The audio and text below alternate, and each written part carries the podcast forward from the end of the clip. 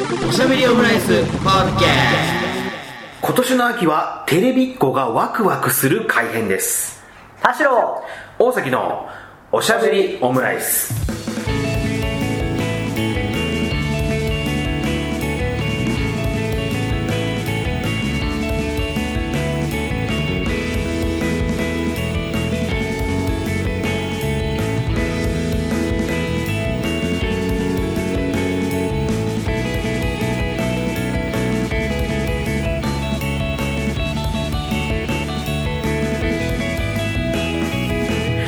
大のカルチャートークおしゃべりオムライス第172回の配信です。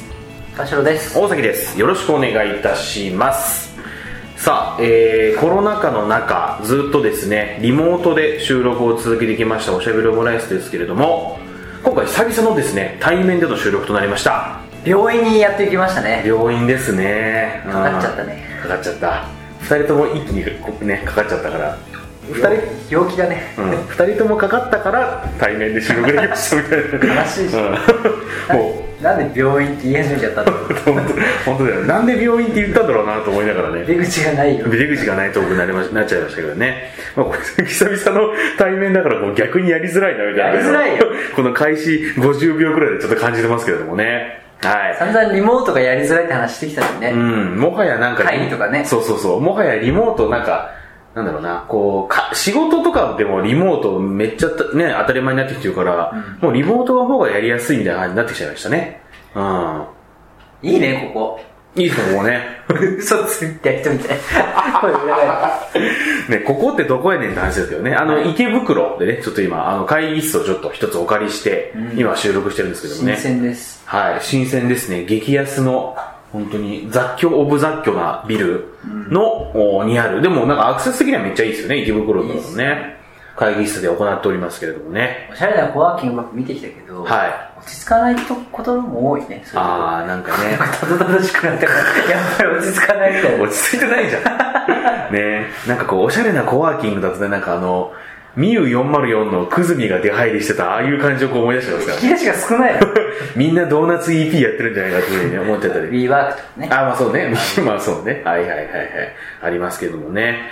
あの、前回ね、ちょっと先々週になりますかね。あの、ジムナスティのお三方とね、ラジオやったし、田代さんがね、今、緑茶を飲んでますけどね、音入ってますでしょうか。あの、で、なおかつ俺らも、あの、ジムナスティの裏の裏にお邪魔させてもらいまして、その回もね、あの、公開されましたけどもね、じ、あの、部活紹介で、うん受けたみたいな話ってあれ何回聞いてもいいですね。あのなんだよそれ いいなあの話。もうあそこから、あれだな、俺たちはちょっと歯車が狂ったと言っても過言ではないなと思いました、ね。さ話しながら思ってたけどさ、うん受けてたよねいや、受けてたよ、受けてた。なんか受けてたよ。なんか、声補正ででかくなってるのか、うん受けてたのか、うん。いや、でもね、俺はね、俺あの時、もうめっちゃ受けたんだよって言い方したけど、そこまでじゃなかったような気もするよ。でも、受けてはいた。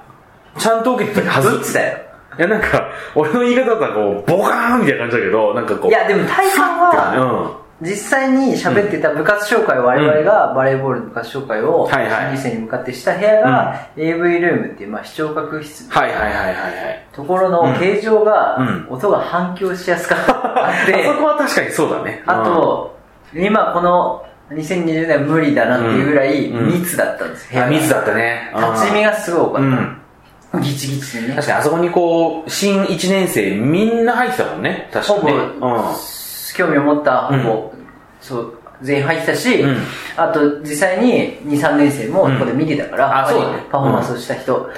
がうん。あの受けてたってことは、うん。物理的に体感として我々立ってやっぱボカーンって感じたんだと思う。そうね。密はやっぱり熱狂な感じがしますからね。そう。だってあそここで、うん。あの器楽部っていうジャズとか、演奏すうるん。部活が演奏を実際にしたりしたからうん。すごいこう生ライブ感ある場所だったのね、うん。当時の高校生の我々にとっては、ね。うん。だからそこで受けてたっていうのは大事なんだな。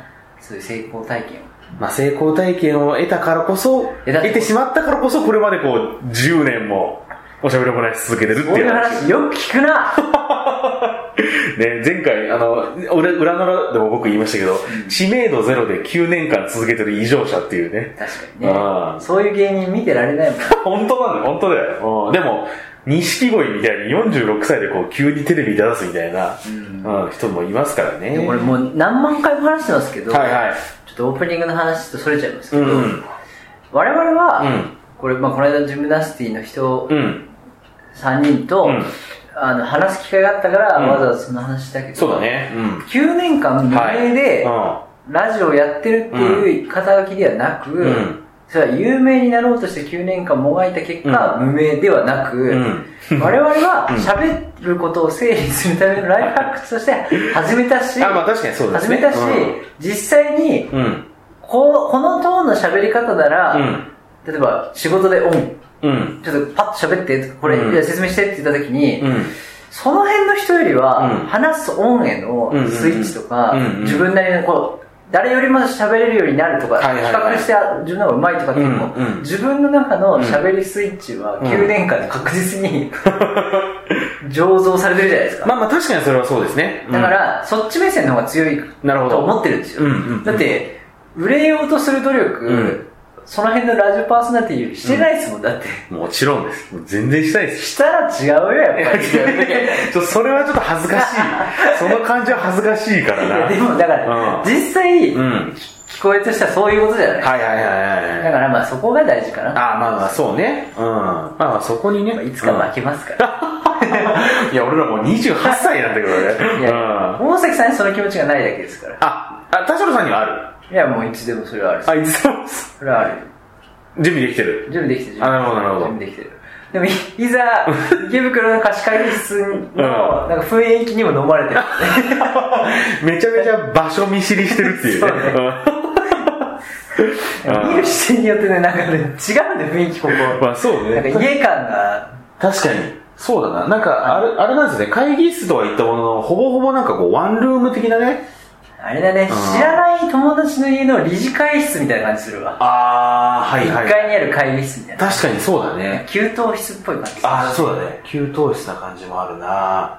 確かにそうですね。うん。この回のオープニング数字伸びないんだろうな。いや、やめときましょう、その、その、気にしないでいくっていう話をしたばっかりだから、そういうことをね。いや、もうめちゃめちゃ気にするようにしていこまあそうだね。確かにそうですけども。あの、まあ前回、その、えっと、ジムナスティが今来たゲスト会ということで、一応なんかその、えっと、このラジオでもちょいちょい喋ってきた、なんか、あの、資格？第2種衛生管理者？うんやって、あの、こう、勉強してまして、それで竹芝に行ったりみたいな話もしたじゃないですか。う。うん。で、あの、これ、このこれ受けてきまして、え、オール巨人ですか？オール巨人さんが今。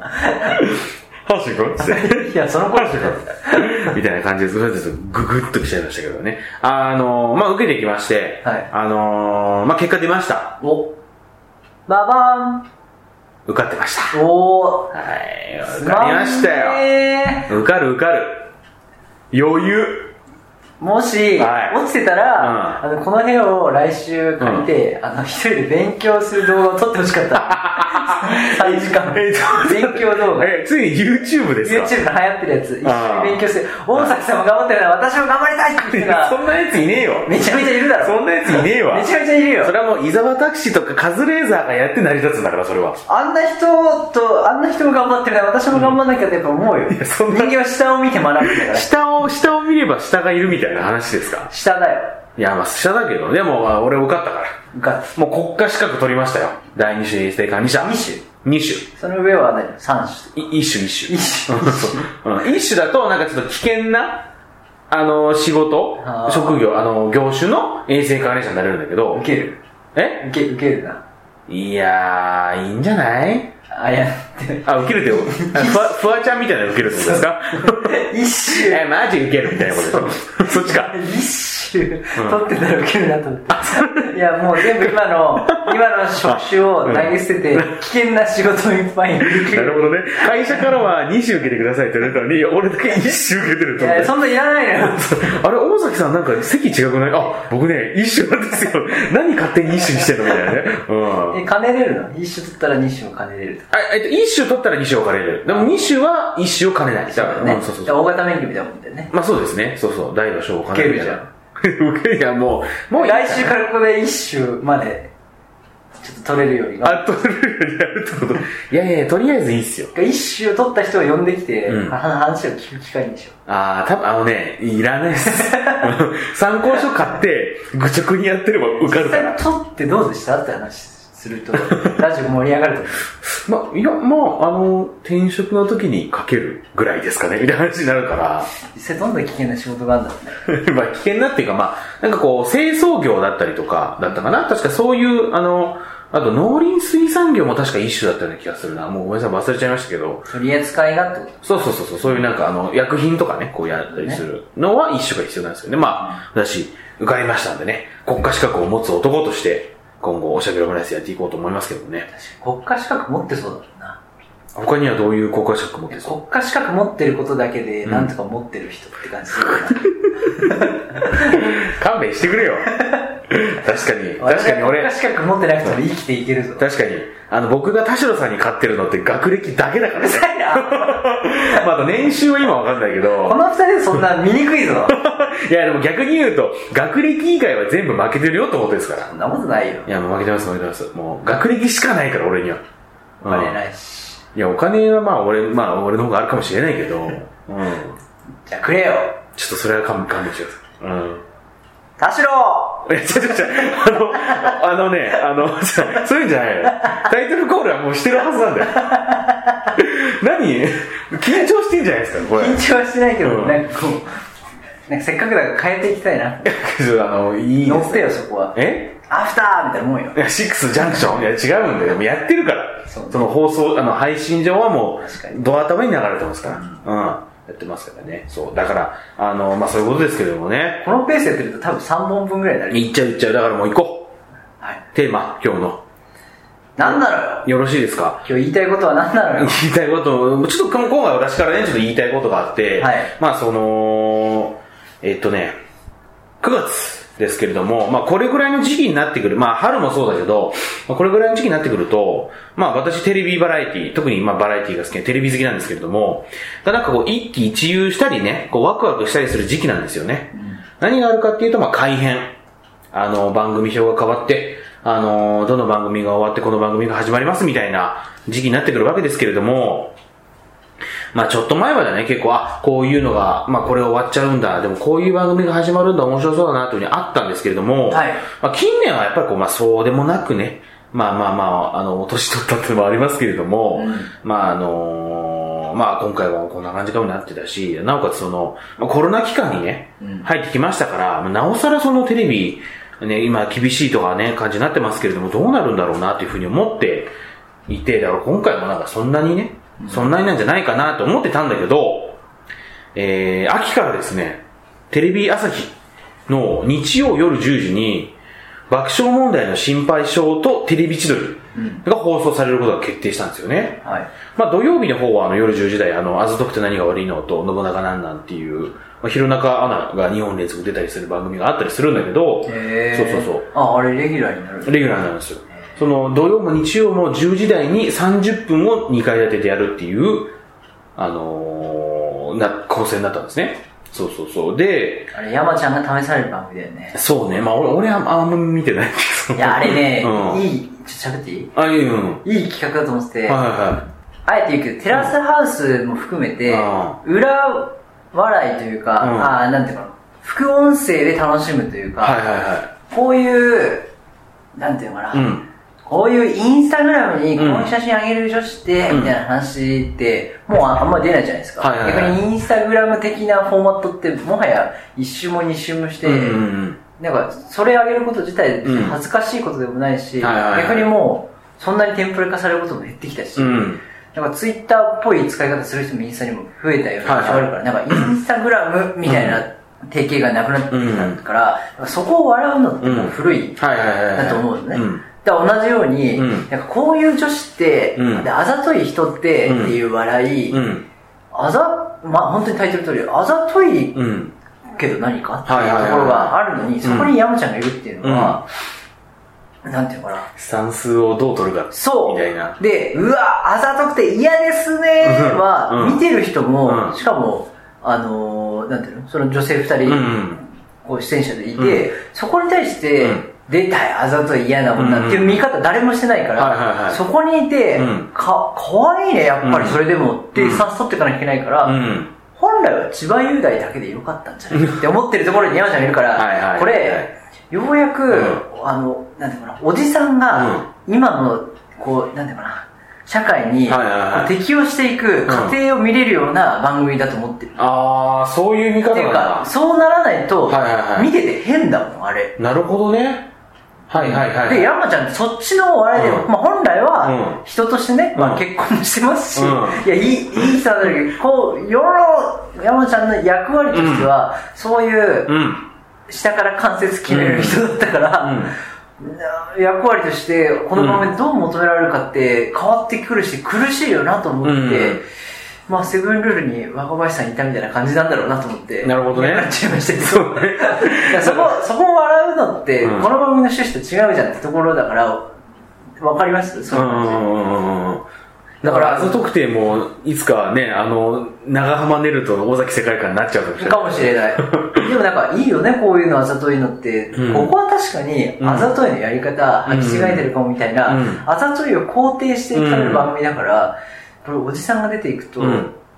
なんか変わっていくんだろうな。うん。最近あの、もともと YouTube とかであった、うん。今 Netflix にある、うん。あのコブラ会っていう、はいはいはいはい。あの番組も、あえーとドラマもうん。もともとあのベストキッドにいた敵役の師匠、はい。はいはいあ敵役の、えー、とその悪者、うん。不良が、当時のそのもう大会系マッチョリズムを叩き込まれて、うん。そのまま大人になってしまったおじさんが、現代の,、ん。あのいじめられっ子を、うもう叩き直すみたいな話で,、で叩き直すために当時からあの俺はこうやって厳しく教わったから、それはちょっとあのハラスメントですねみたいな感じで師弟 関係があるけど、うん。そこで強くいくと全然社会俺はなんかうまく教えられないのがあって、うん。おじさんが結果的にうん。若者たち世間に変えられていくっていうのが小倉会の面白いところあで、そういう感じのやつなんでいすね。やめちゃめちゃ面白いんですよ、うん。だから本来は正統派のあのジャッキー・チェンとかで、はい。リメイクされてたやつで、あの主人公が、うん。あの小倉会視点ではそのおじさんはうん。間違ったまま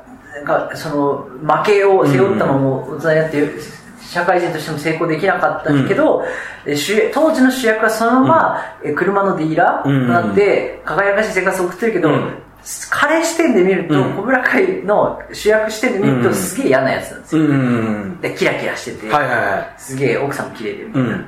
でもあいつすげえ勘違いもするし、うん。人をなんかこう独善的に見るし、うんうん。俺だって別に好きでこんなマッチョになったわけじゃねえんだうんみたいな感じで話してて、山ちゃんと重ねたっていう。話なるほどね。そういや、結構今この時代面白いなと思ってなるほど。だからまあ下から関節決めようと思ったら、こうめちゃめちゃ足で踏みつけられる。そうで、さあどうするみたいなことですそうよね。だからこれ霊障するような番組とか笑いが、もうあんまり面白くなくなってきたああ、はいはいはいはい。他の番組もそういうのがあるのかなってちょっと思ったなるほどね。なんかそれでいくとなんかその日、土曜日はそういう感じで、日曜日のなんか心配性と、えっ、と、テレビ通話に関しても、なんかそういう角度ではなく、なんか本当にゴリゴリのなんかこう、正面からの芸人バラエティって感じだなって感じがしていて、まあどういう番組かで説明すると、心配性は今金曜日の深夜24時、えー0時50分に放送してるんですけど、まあ結構その、まあ大事な、あの、爆笑問題が MC で、で、あのー霜降り明星もレギュラーで出てるんですけど、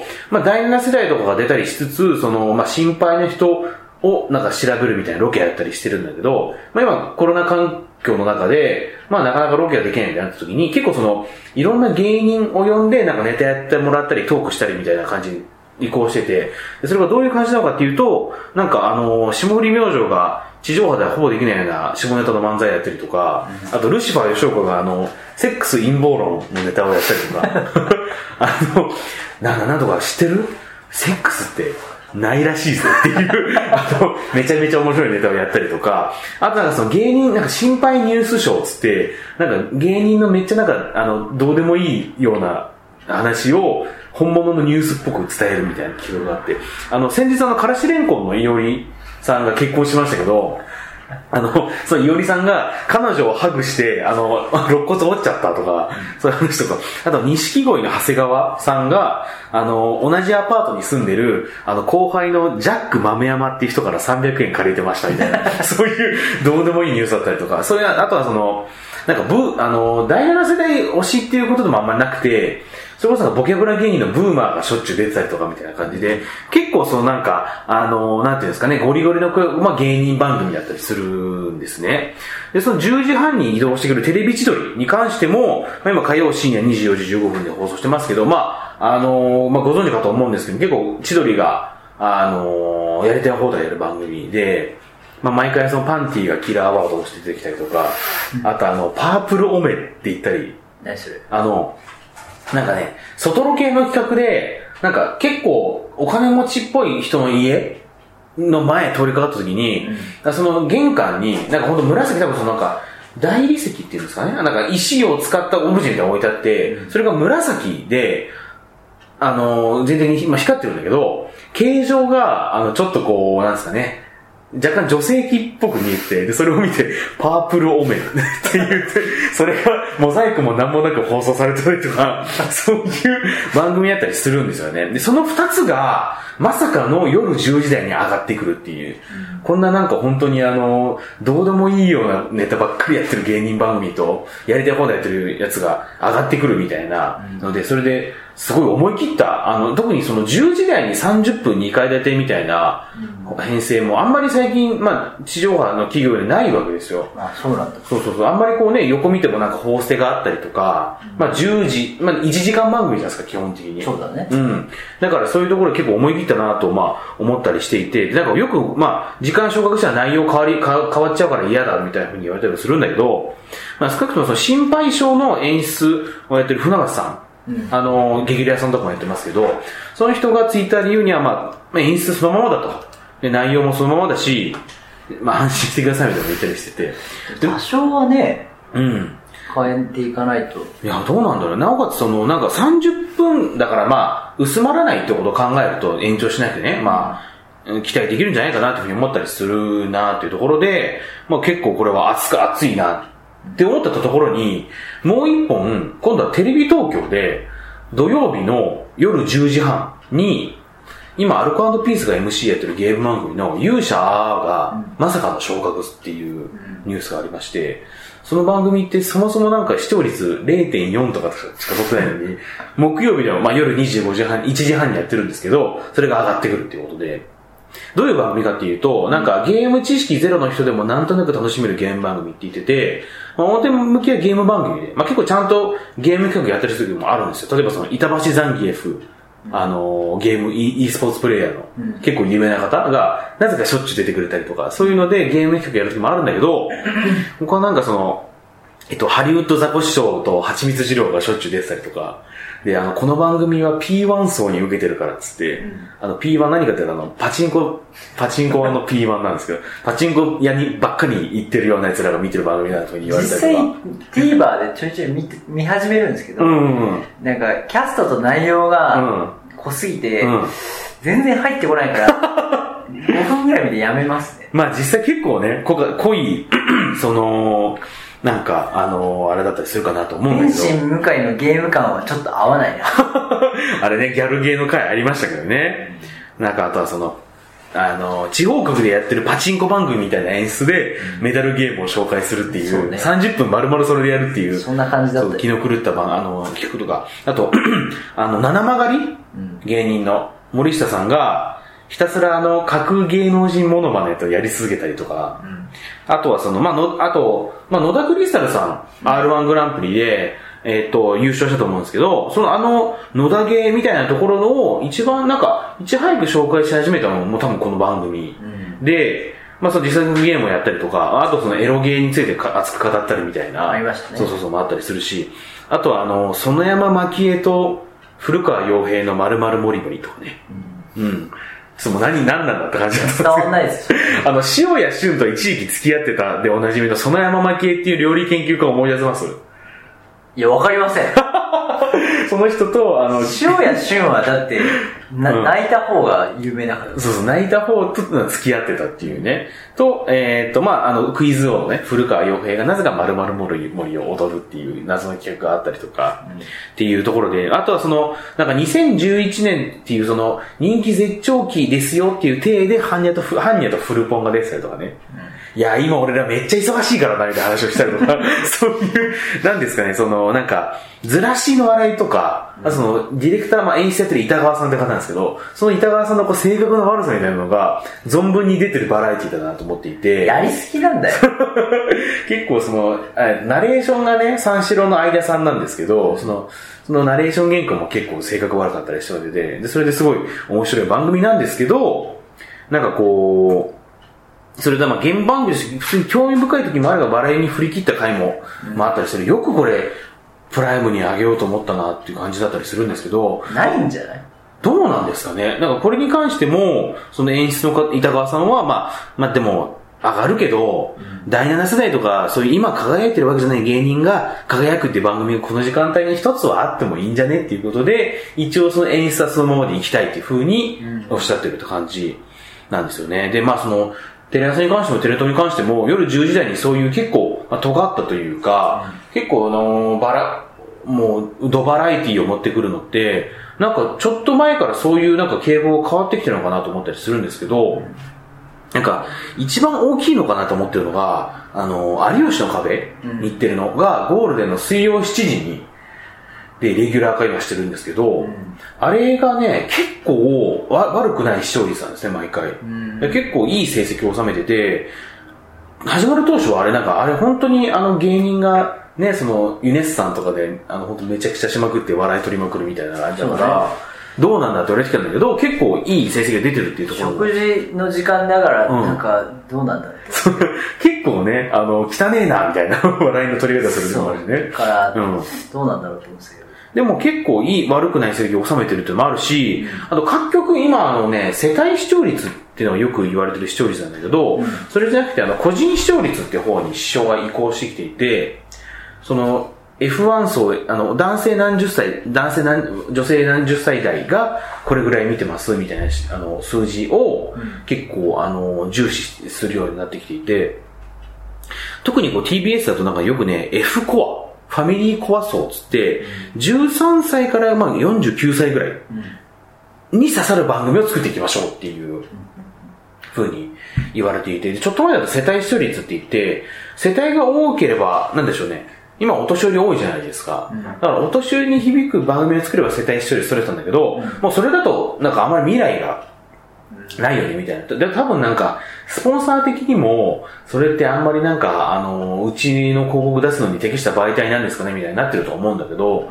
そういったところで、そういうターゲット層が変わってきたっていうのが多分あると思っていて、あだから単純にやっぱり、数だけ取ってりゃいいってわけじゃなくなったし、うん。その数と質とのうん。測り方がようやく変わってきたと。そうそうそう、そういうところでターゲットを変えてちゃんとさせる番組を作っていきましょうみたいな風になってきてるんじゃないかなっていう風に思ったりしていて、なおさらさっきのあざとくてなんてさ、うんうんうん。いや、なんか女性に、なんていうようやく票をこう得れるような番組うんある種ね、今までこう逆に排除してきたようなはいはいはい笑いだったところを、いや別にこれでいい,、いいのよっていうところそうですねそう。局面とかね。うん。でそこでちゃんとこう支持を得ていくっていうところだったりすると思うし、あとまあテレ東で言うと、日曜日の夜10時って有吉をやってるんですよ。有吉さんがゲームやる番組ね。だから多分、土曜も日曜も夜10時に e スポーツの番組ありますよみたいな、っていうのを出していきたいのかなみたいな。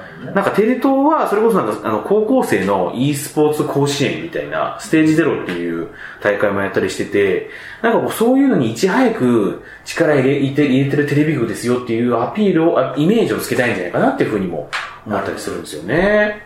テレ東で言うとね、古くはあのダイヤモンドサッカーっつって、いち早く海外サッカーの中継をやったりもしたりしてる番組なんで、ああ、局なんで、そういった意味で、小回り聞きますよそう。そう、ここまで聞くっていうか、まあ、あの、いち早くね、こういうのに先見性がある。先見性があるっていうのを出したいんじゃないかなっていうふうに思ったりしたなっていうところですね。ちなみにテレ東で言うともう一つ月曜10時、あの、ラーメン最遊記、この番組でも話していきましたけど、ドラマ、ドラマビズ。ビズ。あの、ラーメン最有機でドラマビーズ枠が終わって、今、バラエティの週替わり枠になってるんだけど、この枠がまた10月からまたドラマに戻るんですよ。あ、そうなんだ。そうそうそう。それが、あの、共演 NG っていうタイトルで、ラーメンの話ですか？あラーメンの話じゃないんですけど、原作が秋元康で、で、監督が大根仁志。で、中井貴一と鈴木京香なんですよ。面白そう。で、また鈴木、鈴木京香で終わったドラマ枠は鈴木京香で復活するみたいなね、感じあそうなんだ。いや、なってるんだけど、信頼置きすぎでしょ。そうそう。あの、もううちはもうこの、やっぱ鈴木京香でしょってなったかもしれなかなんいですよ。絵が持つんかなかもしれないですね。安心感とういうか。ん。一応設定としては、なんか、中井貴一と鈴木京香が、あの、まあ、なん、十、二十何年前ぐらいに付き合ってて、あの、俳優と女優でね付き合ってたんだけど別れちゃったからうん、共演 NG になってたけど、で、それが共演の NG が解かれる。それでどうなるみたいな多分、ストーリーになるドラマなんですけど、だから、秋元康と大根仁志のタッグみたいな。秋元康じゃなかったらな、手放していいんだけど。まあだからその穴番とかでね、あの結構話題作りはね、結構してきてますからね。うん秋さんね。でもなんか、その二人でチャレンジって結構珍しいね。そうね。なんか若手を使ってとかってことじゃないんだ。うん。若手を使ってみたいなところで、ちょっとあの、手早くいいこうかなと思うんですけど、この秋の改編トピックでもう一つありまして、はいちょっと前にね、その日刊大衆、週刊大衆のなんかウェブメディアで、なんかテレ朝が24時15分、まあその今、アメトークとかロンハーとかやってる後の24時15分以降の番組を、軒並みバーンと終わらせて、20分の番組を大量に始めるっていう記事が出てたんで、ちょっと前に。で、いや、そんなことを、そんなアホなって思ってたんですけど、実はこれが半分当たってて、あの、月金の深夜2時台に20分の番組を14本立ち上げますよっていう、あの、バラバラ大作戦っていうバラエティゾーンをスタートすることが決まったんですよ。で、まあ一応なんかラインナップをざーっと言っておくと、えっと、月曜日から、あの、サマーズさんのサマーズ論、これまあ、あの、ゲストを招いてトークするという番組で、で、かまいたちの、で、次がかまいたちの、えー、レギュラー番組、かまいがち。で、その後が、あのーあのちゃん？いるじゃないですか、元ゆるめるモ！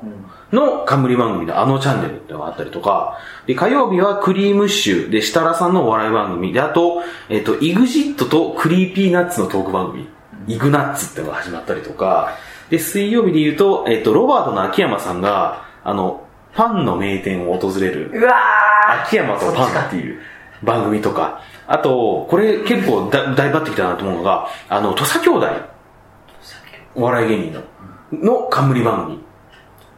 そうそう。とか、あと、えっ、と、まあ、小峠さんが VTuber と一緒にやる番組とか、で、粗品さんが、あの、中高生の、歌うま中高生を応援する番組とか、で、あと、さらばの森田さんが、えっ、と、ゲーム会社を立ち上げました、みたいな設定の番組とか、あと、えっ、と、金曜日で行くと、えっ、と、新日本プロレスのプロレスラーが、やるバラエティと、あと、ももクロちゃんの新番組があったりとかっていう、こういうラインナップになってるんですけど、20分20分です。短いね。そうなんですよ。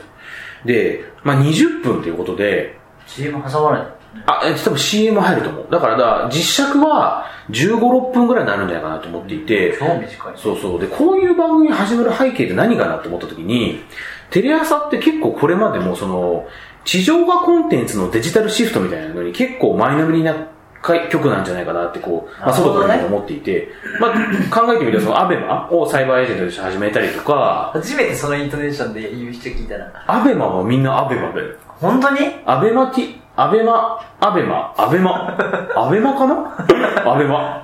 今、アベマ TV とも言わないからね、アベマ。アベマとか、あとその、ど動画始めましたっていうあの、YouTube チャンネル、そのアナウンサーを使ったコンテンツを作ったりとか、そういうのをしていて、そういった意味でも結構、そういうところに、その意識的なのかなっていうところで、でその、多分、この枠って全部 TVer には流すし、そうだよねで YouTube とかも連動させるのかなっていうところでいくと、それでこう、スマホ、なんかこう、スマホネイティブなコンテンツとしては、15、6分ぐらいがひょっとしたらこう、適してるんじゃないかいみたいな。確かにそう言われると納得感はあるね。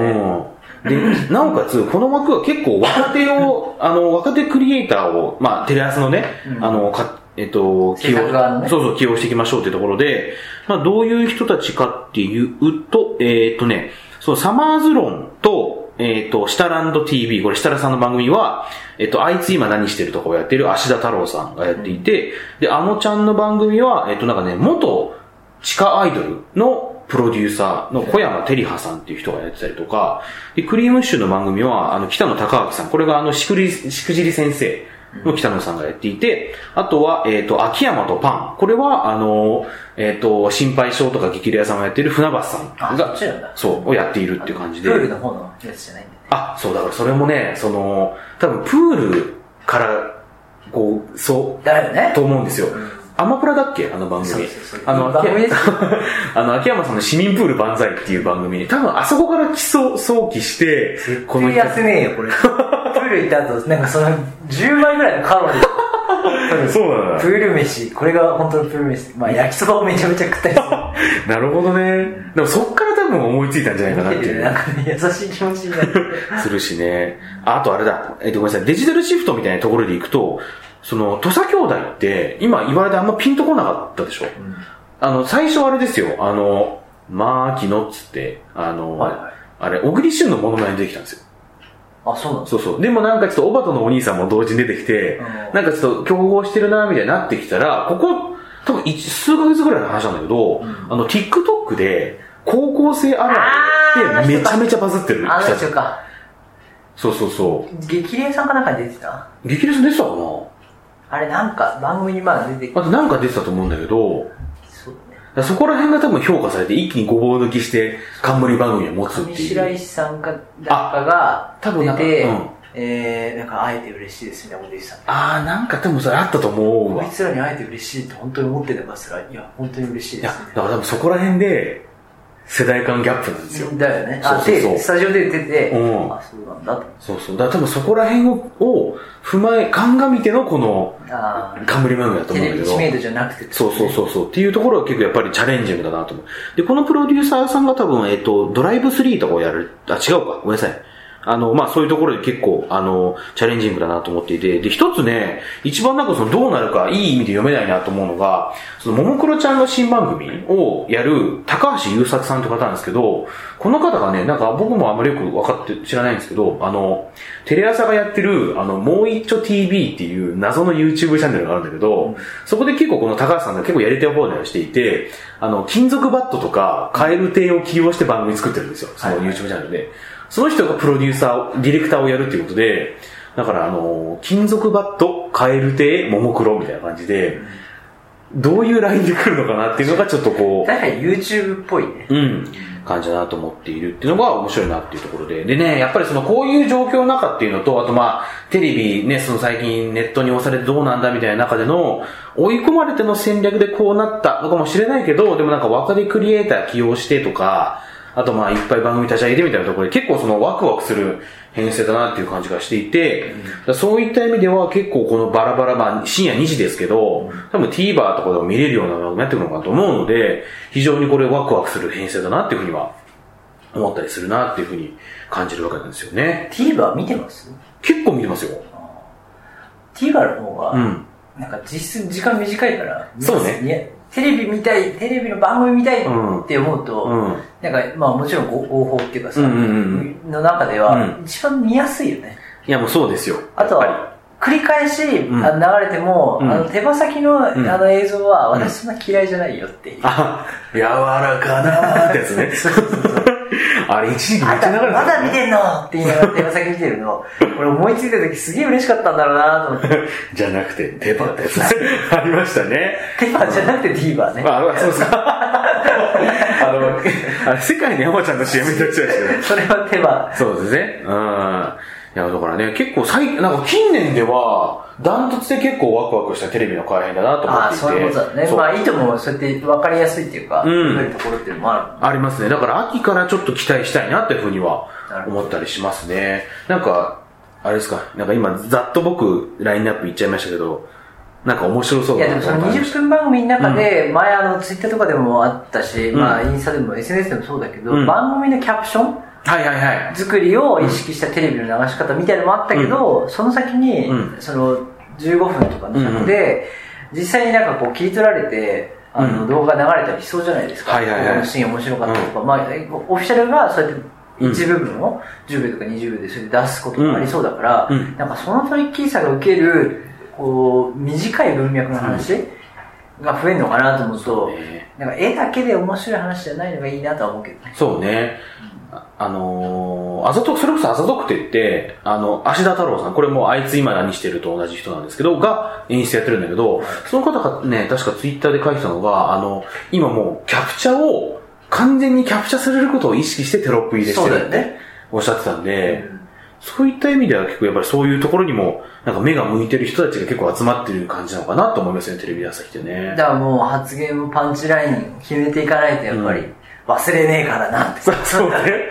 とかね。ただその芦田さんは、その月曜日で言うと、まあ、サマーズロンっていう番組をやったりするんで、まあこれは、なんか今まで結構ガチで語ったりするのを避けてきたサマーズが、ゲストと一緒にお笑い論を熱く語るみたいな番組なんで、なるほど。そうそういったところでは、そこはちゃんとこう、なんかこう話っていうところにフォーカスして、番組作っていくんじゃないかなとベテラン思いますよね最近そういうの多いですよね。あー石橋貴明、ああ、うん。焚き火。え焚き火ね。うんうん、薪をくべるか。薪うん。でもそれでいくとさ、やっぱりその、ちょっとね、あもうあんま時間もなくなっちゃったあれですけど、YouTube チャンネル最近もうみんな芸人始めたりしてるけど、多分芸人みんなその意識がグッて変わったの、多分石橋貴明さんですよね。あ石橋さんがああいう風に、あの、本腰入れてがっつり YouTube 始めたら、あの、なんかまんまとめちゃめちゃ再生されてるじゃないですか。ーうんそういったところで、あ、これは芸人がガチでやってもいいんだっていう風にみんな思い始めたんじゃないかなというふうに思ったりするんですけどね。おじさんが変わっていく様を見るんですよ、やっぱり。そうね。でもなんか、でもやっぱりそこはこうおじさんのこの、あの、なんかやっぱり腕で、ちゃんとこう面白い番組を作っていくっていうところが YouTube でも遺憾なく発揮されてるんで、そういったところでやっぱりなんか芸人さんの意識、それこそアルコピースもね、こうは始めるらしいですけど、芸人さんの意識みたいなのが本当ちゃんと、あの、真面目に YouTube やっていきましょうみたいなところで 変わってきてるのかなと思う。だからそういった流れの中での改変っていう意味でもあるのかなと思いますね。そうね。うん。ねうん。まあということで、秋からね、このバラバラ大作戦も始まりますし、秋山とパン楽しみだ。秋山とパンはね、どう転がるのかって感じがありますからね。T シャツがあったら買っちゃいそう。そうね。秋山とパンって。うん、秋山さんのパン乗ったら多分買うわな。ね、というところで勇者もね、えー心配性もテレビ千鳥も共演 NG もね、秋からね、ちょっと楽しみだなというところで見ていければなと思っております。それではまた、お好きな時間におしゃべりオムライス、揃った。